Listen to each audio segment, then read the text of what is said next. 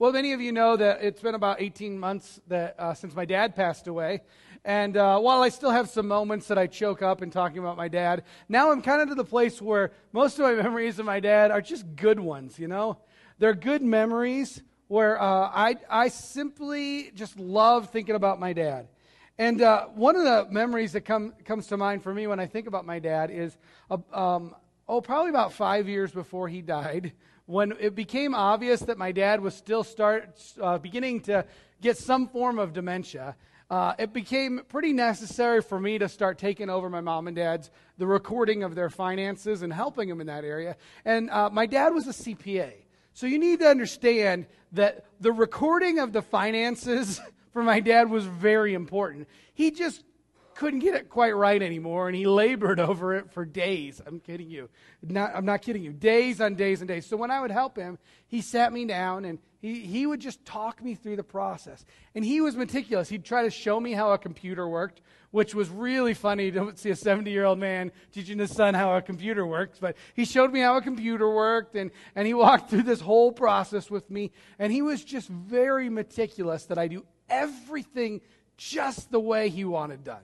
And so I, I complied. I said, sure, Dad. And we walked through it. And, and then, uh, at, you know, month after month after month, we were doing this. And finally, when he said, okay, Dave, I'm, let you, I'm ready to let you just have this now, he would remind me about 14 times of the exact same thing, exact same directions, because he needed to make sure that I understood that I had to get this right. He was entrusting me with something very special. And so, in so many, in, in not so many words, he was saying to me, Dave, I'm entrusting you with a great responsibility.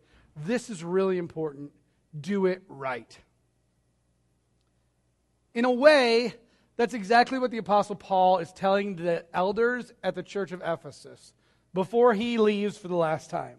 He's, he's preparing to leave. He knows that he'll never return. And he's crying out in that same sort of way Listen, I'm entrusting you with something that's really, really, really, really important. I've showed you how to do this. I've taught you about this. Now do it. Do it right.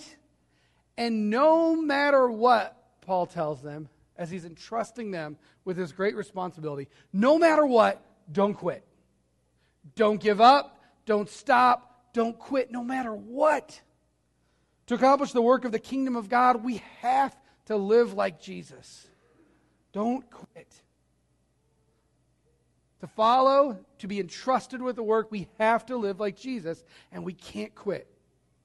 So we're in Acts, and we're in the third section of Acts. Of course, I remind you all the time, Acts chapter 1, 8, as it runs off the page. I guess we. Who knows, right? we just bless the computer. There you go. Okay, so uh, you'll receive power when the Holy Spirit comes on you, and you'll be my witnesses in three areas Jerusalem. Then the second section of Acts is Judea and Samaria, and the third section is to the ends of the earth. We talk about this every week. Paul is currently on his third missionary journey. It's called the third because it follows up the first and the second. He's on this third missionary journey, and you can sort of see on the map here uh, where Paul was heading. Off the map on the right is Jerusalem. It's somewhere over on the wall there. And, uh, and, and then Paul went across modern day Turkey and he spent time in Ephesus. Um, last week, the circle is about where Paul spent about a week in the city of Troas. And in Troas, it was, it was important. This is where uh, Eutychus fell asleep in church and fell out the window. You remember this story? And uh, I had a lot of good falling asleep in church stories last week if you missed it. You may have been sleeping, and that's okay. But uh, anyway, Eutychus fell to his death, and Paul throws himself on him. And of course, Eutychus comes to life, and the church is greatly encouraged. And after a week of Troas, Paul sails, uh, and that's what verses uh, really the verses 13 to 16 are about is Paul making his way down back to Jerusalem, and, and the ship would sail in and out of different ports on the way. And one of the sh- ports it stops in is the port of Miletus. Miletus was um, about a day's journey from Ephesus. It functioned kind of, in many ways, as a port city for the town of Ephesus. And if you remember, Paul had spent two years, two to three years in Ephesus. So he spent time with these people, and he loved these people dearly. And on his, Paul is in such a hurry to get to Jerusalem that he doesn't want to go into Ephesus because he knows he'll get stuck there. And so he goes to Miletus and he calls for the elders of the church to come to him. So the elders from Ephesus travel down to Miletus and they spend a few hours together before Paul ships off again. And here Paul gives him his final instructions. He's entrusting this message to them. And the message that Paul is saying, again, in summary, is follow Jesus, live like Jesus, and don't quit. You know, at Waukee Community Church, we talk all the time about we're bringing people together to live like Jesus, to love like Jesus, and to give like Jesus. And if I was going to grab one of those phrases today that this message is about, it'd be the live like Jesus banner. Uh, when you walk in, you see them live like, live, love, give. This is about the live section. How do we live like Jesus? How do we follow Jesus? Because there's a really important need that we all have here, and that's simply to realize the importance of following. It's really important to follow Jesus. Now, you might say, Dave, duh, I got that. Well, not really, because in our culture, following is underrated. Everyone in our culture wants to be a leader.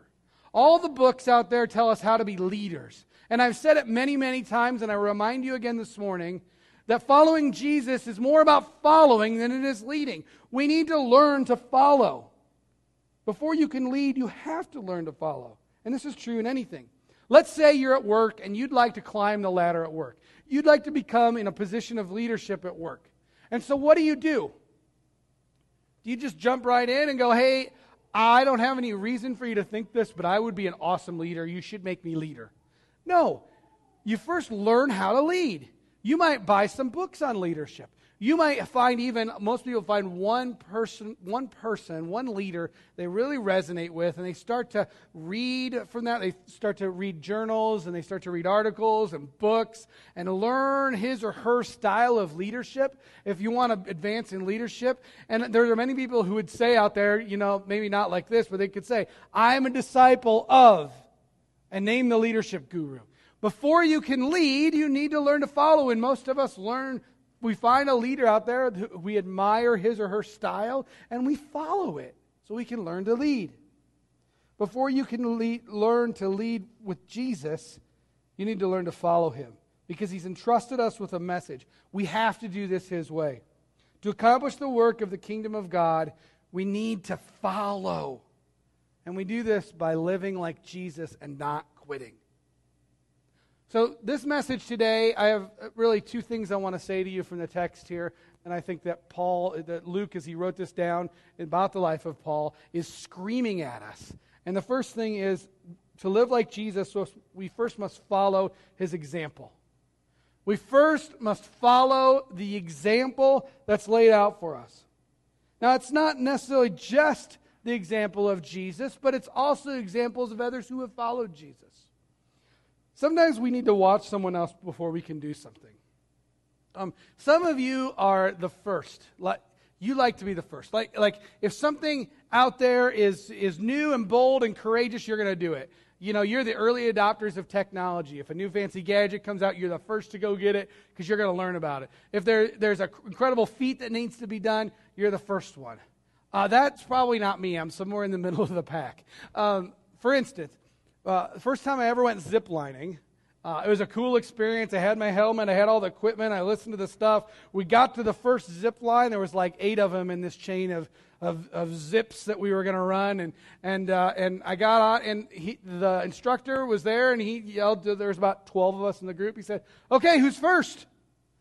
And uh, I'd kind of like to see someone else do that first, you know? Like, I don't want to make a fool of myself. I don't want to plummet to my death. Though, just some simple things like that. And so I want, you know, not, it's kind of like I'll take a step back. Now, some of you are, you would be like, put me on, hook me in, I'm going first. But most of us like to see someone else do it first. Um, the good news about following Jesus is that there have been plenty of people who have done this before us that we can see them and see how they've done it.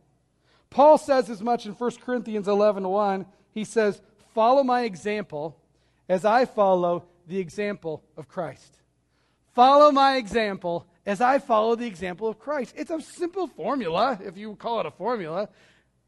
Paul followed the example of Christ. Let's learn from Paul. If we follow what Paul did, we're going to be following what Jesus did. We follow the example of someone who is more mature than us, who is farther out in front of us. Now, Paul modeled this example of what it meant to live like Jesus. In Acts chapter 20, he talks about this. Verse 18. He says to the elders of Ephesus, You know how I lived the whole time I was with you. The, from the first day I came into the province of Asia. You know how I lived. Paul was very aware that we live like, by, like Jesus by doing life together. The whole time I was with you. Did you hear that? What Paul, Paul did not come into Ephesus, set up shop in a tall tower, and just preach and then go back to his room. Paul lived amongst the people. They watched how he lived out his faith. The temptation for us sometimes is to hole up, isn't it? Like life is hard and stuff starts coming at us, and we just get bombarded by stuff, and we just want to be safe and secure in our own little safe place. And so the temptation is to withdraw and to hide. But Paul didn't do this.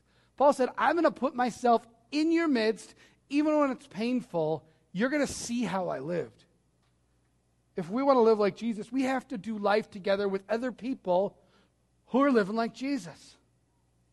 We also live like Jesus by, and we follow his, his example by loving each other with affection. We love each other. Look at the, verse 19. I serve the Lord with great humility and with tears, although I was severely tested by the plots of the Jews. I, these tears are tears of hardship because he was severely tested, but they're also tears of love and great affection. Paul deeply loved these people, and, and that caused him to, to put up with a lot of suffering. At the first sign of suffering, I would have probably just been, I'm out of here. But Paul loved them deeply, and he put up with it for the sake of the gospel. And he showed them that hardships are simply a part of the Christian life. We can't forget this. Paul showed this by example, by the way he lived. The third thing we see in here is to live like Jesus by teaching the gospel. So we follow the example simply by doing life together and loving each other, but also by speaking and teaching the gospel. This is gospel oriented living. Look at the text here again. You know, I've not hesitated to preach anything that would be helpful to you, but have taught you publicly from house to house. I've declared both to Jews and Greeks that they must turn to God in repentance and have faith in our Lord Jesus. What is Paul doing? Paul is talking and teaching about the gospel, this good news. We can, we, we can never talk about this gospel enough. As Peter was singing Amazing Grace this morning, I, my heart was just resounding with the fact of the gospel that I am a miserable, rotten, wretched sinner who deserves nothing. Yet by God's amazing grace, He came to me. When I refused to go to Him, He came to me. The gospel that, that Jesus, God Almighty, died for me and then broke the back of sin and death by rising from the dead. The gospel of the, this kingdom of God, that we get to be part of this. We can never stop talking about the gospel. It should be on our lips. We should be talking about it in conversations. We should always be engaged with the gospel. The grace of God speaks into every situation in your life. There's not a situation that you come to that you can't claim and call upon the grace of God. Let us never forget the gospel. We live and follow the example of Paul and Jesus and others by teaching and proclaiming and discussing and talking about the gospel. That the gospel pours through us. That's the example Paul set. We become like Jesus by following the example. The, the last way we follow the example is by finishing what we started. Acts 20 24. I, I consider my life worth nothing to me. If only I may finish the race and complete the, the task the Lord Jesus has given to me the task of testifying to the gospel of God's grace. If you remember way back earlier in Acts, when Paul is on the road to Damascus, when he's persecuting Christians, when he's out there trying to kill and jail Christians, Jesus meets him. Remember, the light shines down. And do you remember the mission that he's given? He is given a mission there to proclaim the gospel to the Gentiles. Now, I believe as you study Paul's letters that what Paul has in mind here is that the extent of his, his mission to the, preach the gospel to the Gentiles is not just in Turkey and Greece, that's where he's reached so far, but he also has in mind to go to the capital of the Roman Empire, Rome, to proclaim the gospel there. And you see, in his, even to go beyond that to Spain, which was like barbaric outlander territory back then, you know. And uh, he wants to even go to Spain, maybe. He says, but I'm going to Rome. I think that's what he's talking about here, is that he knows he has to go to Rome to complete the task that God has given him. Now, it's really interesting as we think about Paul and his desire to finish the goal that, Paul, that God had set out for him. Look what's in his way. Look at verse 22. I'm compelled by the Holy Spirit. I'm going to Jerusalem, not knowing what will happen to me there. I only know, watch the two things that have happened. So, first of all, the Holy Spirit tells him, I want you to go to Jerusalem. The second thing he says, I only know that in every city the Holy Spirit warns me that prison and hardships are facing me. What? At least that doesn't make sense. The Holy Spirit says, by the way, go to Jerusalem. And by the way, when you're there, hardships and prison are facing you. What? Like that is who, who would sign up for that? Like, oh yeah. Yes, God, you want me to walk right into jail. That sounds awesome. It doesn't even make sense. But Paul understands that he has to finish what he started. The gospel is worth it. It isn't easy, but it's worth it. And all signs point to the fact that it will become increasingly difficult to be a Christian in our culture. But the gospel is worth it. If the Holy Spirit could speak to each one of us today, he would say, uh, the, the ease or the, the culture of America as a Christian culture where people just basically understood the tenets of the Christian faith are gone. Christians will, it appears, become a minority. Christians will increasingly be persecuted if they say there's only one way to the Father, and that's Jesus. Christians will increasingly find it difficult. Does that mean we should just quit? No. We finish what's set out in front of us. The Holy Spirit says, Go. And by the way, hardships and difficulty might face be in front of you, but it's okay. The gospel's worth it. Paul keeps his eye on the finish line. He wants to reach Rome, and he's heading there, even if hardships and persecution are in front of him. You know, we're such a distracted people, aren't we? Like, um, we set out goals all the time, and you know, like three weeks later, oh yeah, that was a nice goal. I, I mentioned this because it's the end of March, and surely by now all of your New Year's resolutions are gone, right? They're just like set to the side, and we got it, you know, uh, so that you probably have a treadmill somewhere in your house that is now a clothes hanger. You know what I'm talking about? Like you, you guys have some of those things.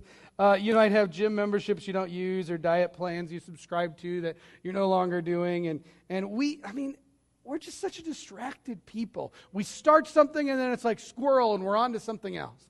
You know, uh, what Paul is telling us here and now is that as Christians, we should finish the race. We should finish what we started. We keep our eyes on other people who have done this in front of us. And we watch how they live as Christians and we follow their example. Um, back when I was a teenager, um, I remember there was a certain family that at our church that I just very much respected. I respected how they raised their kids. They had two little kids at the time. And one of the things that I thought was really interesting uh, about this family is that I noticed that, that the dad in particular, um, but both mom and dad, they refused to ever yell at their kids. They just never did it. Uh, now, uh, I thought, that's pretty cool. Like, I don't want to be that guy in public that's screaming at my kids, you know, and, and I want to not. And so I, I just kind of watched this dad with his two little kids, and I thought, you know, someday when I have kids, I want to do it like he did. And what he would do is when his little kids were misbehaving in public, um, he would speak to them what they were supposed to do without yelling, and then if they didn't obey, he would pull them in, and all I knew he was whispering was that he was whispering in their ear. and he was saying something, and you could see the look on that little boy's face that he knew that something bad might happen if he doesn't uh, change his behavior. And I always just thought that was the coolest thing. And so, uh, following the example, when later when I had kids, I always tried to do that with my kids. I was trying to pull them in, and rather than just screaming at them in public and humiliating them, I tried to pull them in and say, "I don't want to humiliate you, but I have a very stern warning for you." And in fact, my kids later on would occasionally tell me that they hated that because my breath was too hot in their ear, you know? Like, stop it, you're breathing on me, that's uncomfortable. But I, I just, I saw the way that another man, a godly man, raises kids, and I, like, I just tried to follow his example. Um, you know, one of the things that I've told you about many times is that in the early 90s, my mom had cancer, and uh, she had a form of cancer where she had to go under, undergo chemotherapy and radiation, and, uh, and it took a lot out of her. And I just remember as a 17 year old kid coming down in the morning, getting ready to go off to school uh, for an early band thing, and there was my mom up earlier than I was at her table with her Bible open and, and her, her rag on her head and poring over the Psalms, finding comfort in the Psalms. And it just set an example for me of how important the Word of God is. When times are tough, we should turn to the Word of God. It was an example. You see, when we live like Jesus, we don't quit. And that's what Paul is saying in the text here. He's telling the Ephesian elders, he's saying, You know how I lived. You saw my example. Do it like I did it, and you'll follow Jesus. This is what it means. And oh, we need to find someone in our life. We need to look at people and different people and say, I want to follow the example of her, or I want to follow the example of him. I want to do it that way because that looks like Jesus. And we need to follow that example. There's another way to live like Jesus and to follow if the one way is to follow an example, the, the second way is simply to follow the instructions. We follow two kinds of instructions. One, the instructions of our Savior that are written in Scripture for us. And we follow the instructions of those who are in spiritual authority over us. These are really important examples that Paul has set for us here. And so Paul talks a little bit about these instructions. Paul has these elders with him and he's done some he's doing some final instructions here. Look at verse 27 um, he says this. It, um, in the text, as we turn to the, he talks about the whole will of God. For I have not hesitated to proclaim to you the whole will of God. Paul has pored over the scriptures. He's taught them. He lived with them for three years. He's poured out this teaching and instruction to them, and now he wants them to listen to it. He wants them to listen to this. Paul is not afraid to speak instructions on how they are to live. Instructions are really important. Have you ever bought one of these pieces of furniture or toys that says some assembly required? Have you ever seen these things, you know? And uh, I mean, there are multiple occasions I'm like, oh, some assembly, yeah, no problem, I got this. And you know, open up the box, and like 4,000 pieces fall out of the box. And then there's this instruction booklet that uh, is about the size of this right here, and, and it's in, usually in Chinese. And I don't speak Mandarin, so I don't know. Uh, I don't even know if it's Mandarin. But uh, back in the backside, there's somebody there that has translated that kind of for me.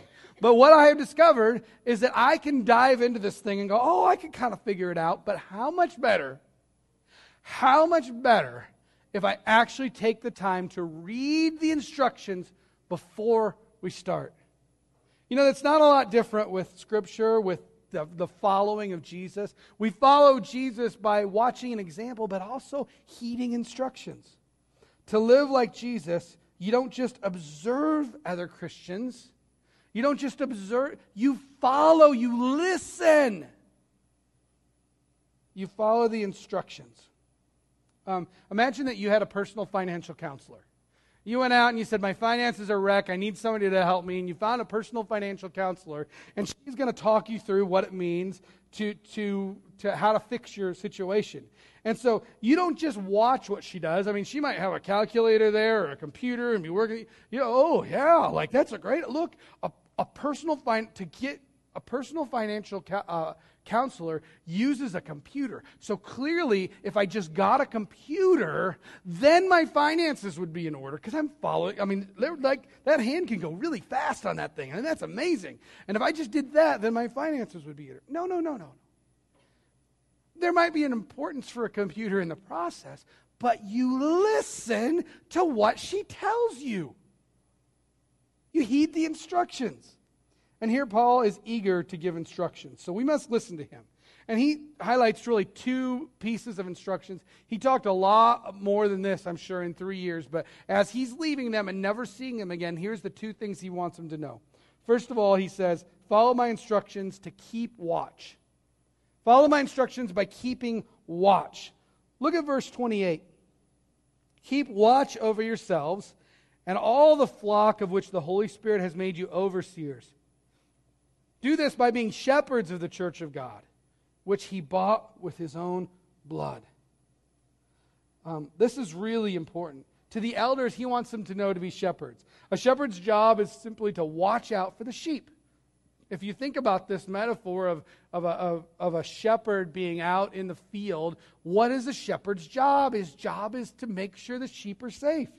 Wolves will come and they would pick off the sheep, even maybe one by one. A shepherd has to be alert to make sure the sheep don't get picked off. Paul tells the Ephesians that false teachers will come in, some even from their own midst, he says. He calls them wolves. A shepherd has to be alert. You guys, to every single, this isn't a message just to elders, this is really for everyone. We all have to keep alert. We have to. Don't get lazy.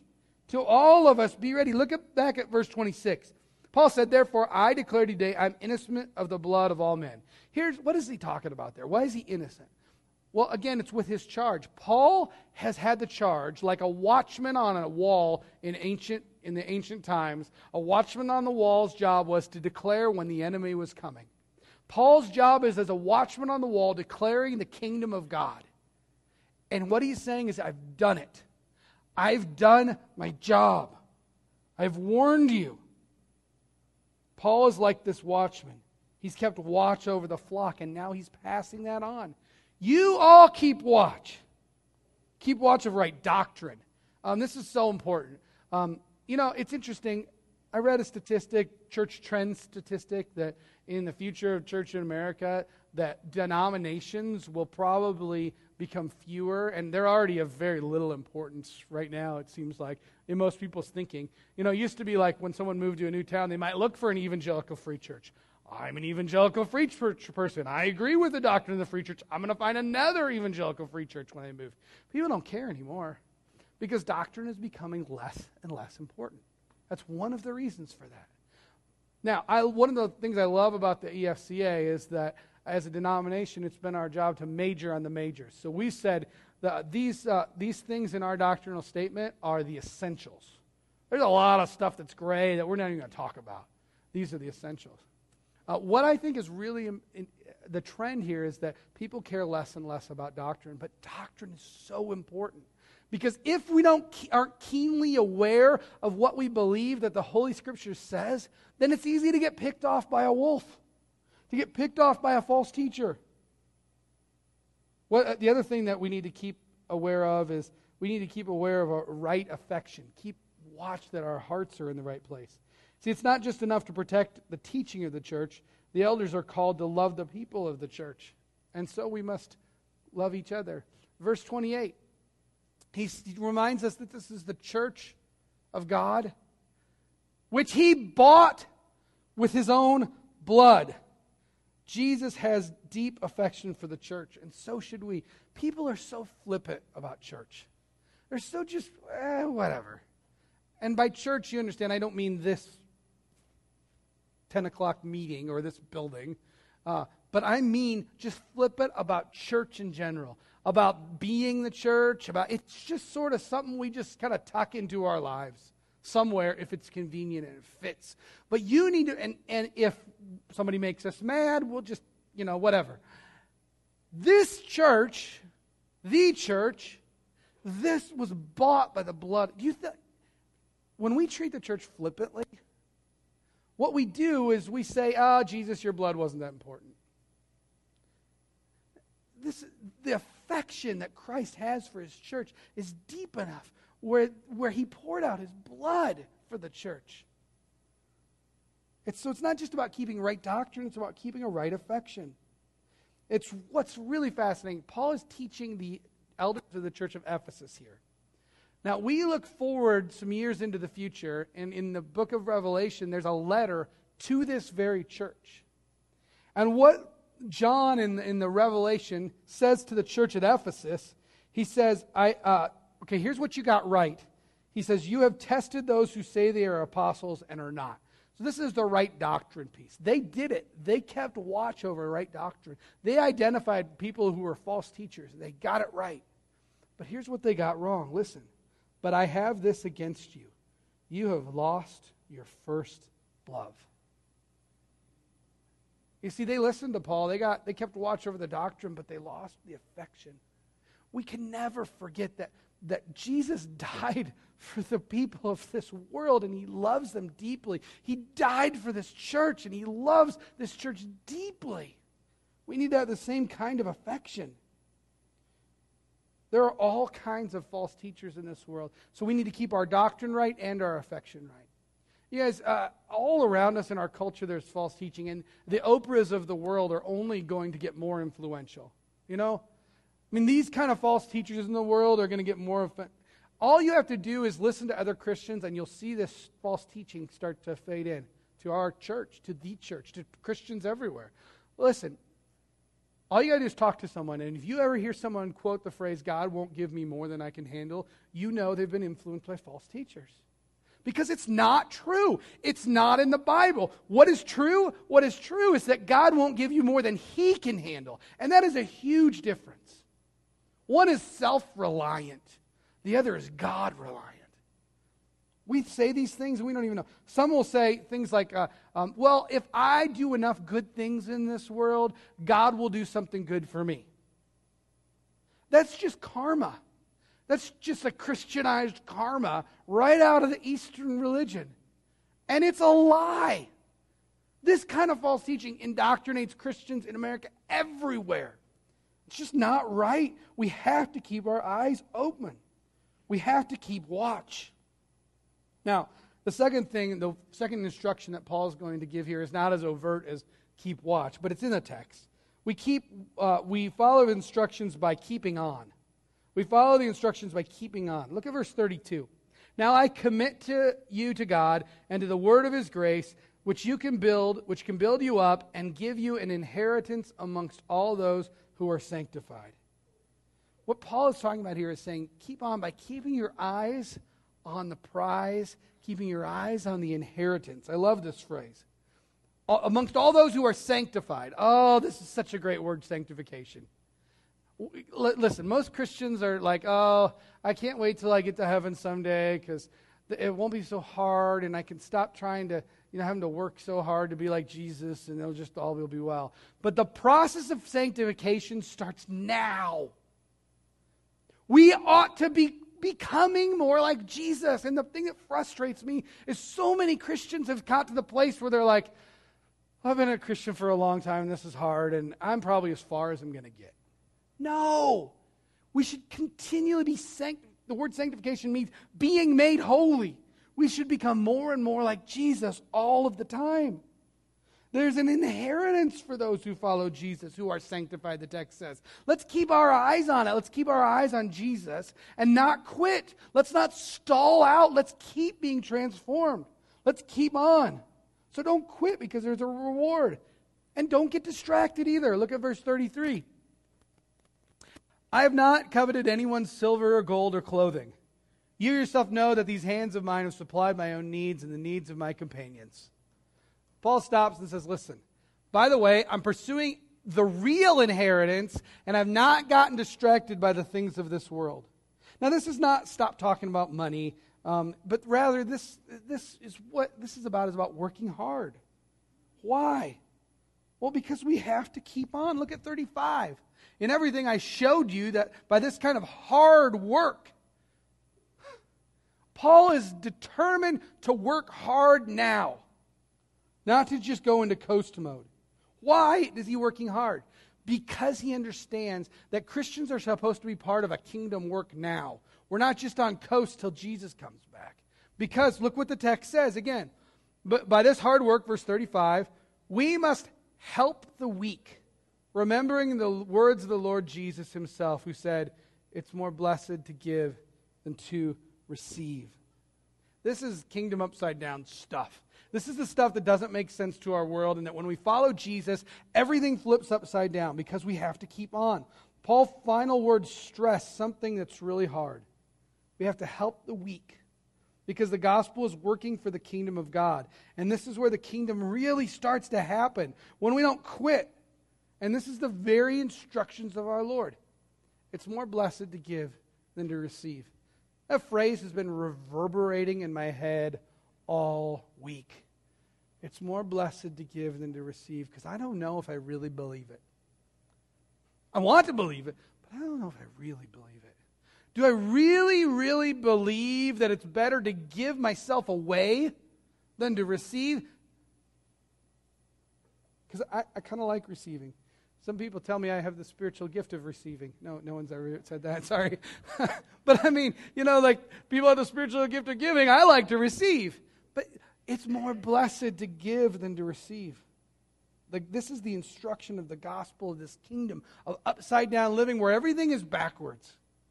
If you are indistinguishable from the people of this culture, something is wrong because the gospel of Jesus taught that backwards is important, that upside down is good, that difference is the way of the kingdom. You guys, most of us Christians just don't even want to think like this. If life's not hard, if you're not pushing against the grain at somewhere in your life, then you're not following the kingdom upside down call of Jesus that's, who says things like, it's more blessed to give than to receive. This is hard. Don't quit. Follow the teachings of our Lord. Don't back down. It's going to be different and hard. This is the instruction of Paul. Before he says goodbye to these Christians, before he says, I'm out of here, I'll never see you again, he says this. He says, Don't give up. Keep on. He says, Keep watch. And he says, Follow my example as I followed the example of Christ. Live like Jesus. And above all, don't quit. And this is what has been entrusted to you and me. It's been entrusted to us. This is an example. Follow the example and the instruction because this kingdom work has been instructed to has been entrusted to us. So um, this week, as I close, uh, I want to tell you about the Pony Express because I was reading about the Pony Express this week. Uh, you know, it's a, a, really we hear about the Pony Express and we see Wells Fargo on the stagecoach and think that's all cool and whatnot. But the Pony Express was a, a revolutionary idea. You need to understand in the 1800s, before there was any, I mean, there was no FedEx, right? Like if you wanted to get stuff across country, it had to be done the old fashioned way. And the old fashioned way was by horse and carriage. And it could take months to get something from the Midwest way out to California. You need to understand the gold rush, the, the population of California had boomed to 350,000. And this was on the way edge of society, it was way out there. And so uh, three guys came up with an idea that they needed to be able to get something from the Midwest to California in 10 days. Now that sounds like, you know, we would be looking at our FedEx tracker going, 10 days? Come on, I only believe in next day shipping. But this was crazy, 10 days. And so they came up with this idea of a Pony Express. What they needed to do is ditch the wagon, because the wagon slowed them down, and they needed to be able to put a rider on a horse that could, and that horse could go at a full gallop all the way from St. Joseph, Missouri to Sacramento, California. Now, we understand that a horse can't do that. Actually, a horse can only go at a full gallop for about 10 miles. So, what they did is they bought over 400 horses and they set up 157 stations between St. Joseph, Missouri, and Sacramento, California. And what a rider would do is he was restricted. The instructions to a rider were very clear. Riders rode about 75 to 100 miles a day, but they only rode one horse 10 miles. Every 10 miles, they'd stop at a station, they'd switch horses, and then they would go at a full gallop another 10 miles. They were getting a package from St. Joseph, Missouri to California in 10 days, and people said it couldn't be done. But they did it. And this is how they did it. Now, the instructions were very clear for riders. This is really interesting. Um, a rider of a horse couldn't weigh more than 125 pounds. The total weight on the horse couldn't be more than 165 pounds. So he had a satchel, and he kept that satchel. That, um, that satchel was very, very important. It was up the most, uh, of the utmost importance. So the instructions were very clear. Uh, in fact, here's an ad for a Pony Express rider that was posted around the country. Wanted young, skinny, wiry fellows, not over 18. They must be expert riders willing to risk death daily.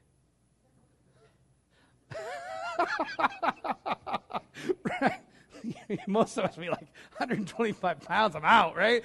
But uh, this was the this was the draw. This was the ad. This is what, the, and they found guys who wanted to do this because the calling was high. Listen to what they said. They often said it was it was taught to them, and they said it to each other. They often said, if if it came to be, the horse and the rider should perish before the satchel of cargo did. They got it. This was really important for our country, for the expansion of our country. This Pony Express was essential and important. So, listen, what did they do? They had very clear instructions on how this thing was to go. And they followed the example. As these guys hung out in these stations along the way, as they, their 100 miles was over and they had to rest till the next day, they spent time together. They learned, they followed, they shared ideas. It's no different for us. We should consider the gospel a satchel, that it's important. We should consider the kingdom work of the church as so important that horse and rider would perish before the cargo did. We should follow the example and we should heed the instruction. Let's pray. Heavenly Father, coming to you now we thank you of the importance of this message, the importance of the gospel, the importance of the kingdom work, the importance of this that you've given us, and let us follow the examples of others, and let us heed the instruction. Oh, let us not be flippant. We long to be the kinds of people who live out the kingdom in our lives every single day. So we ask that this message of the saving grace of Jesus would change our life.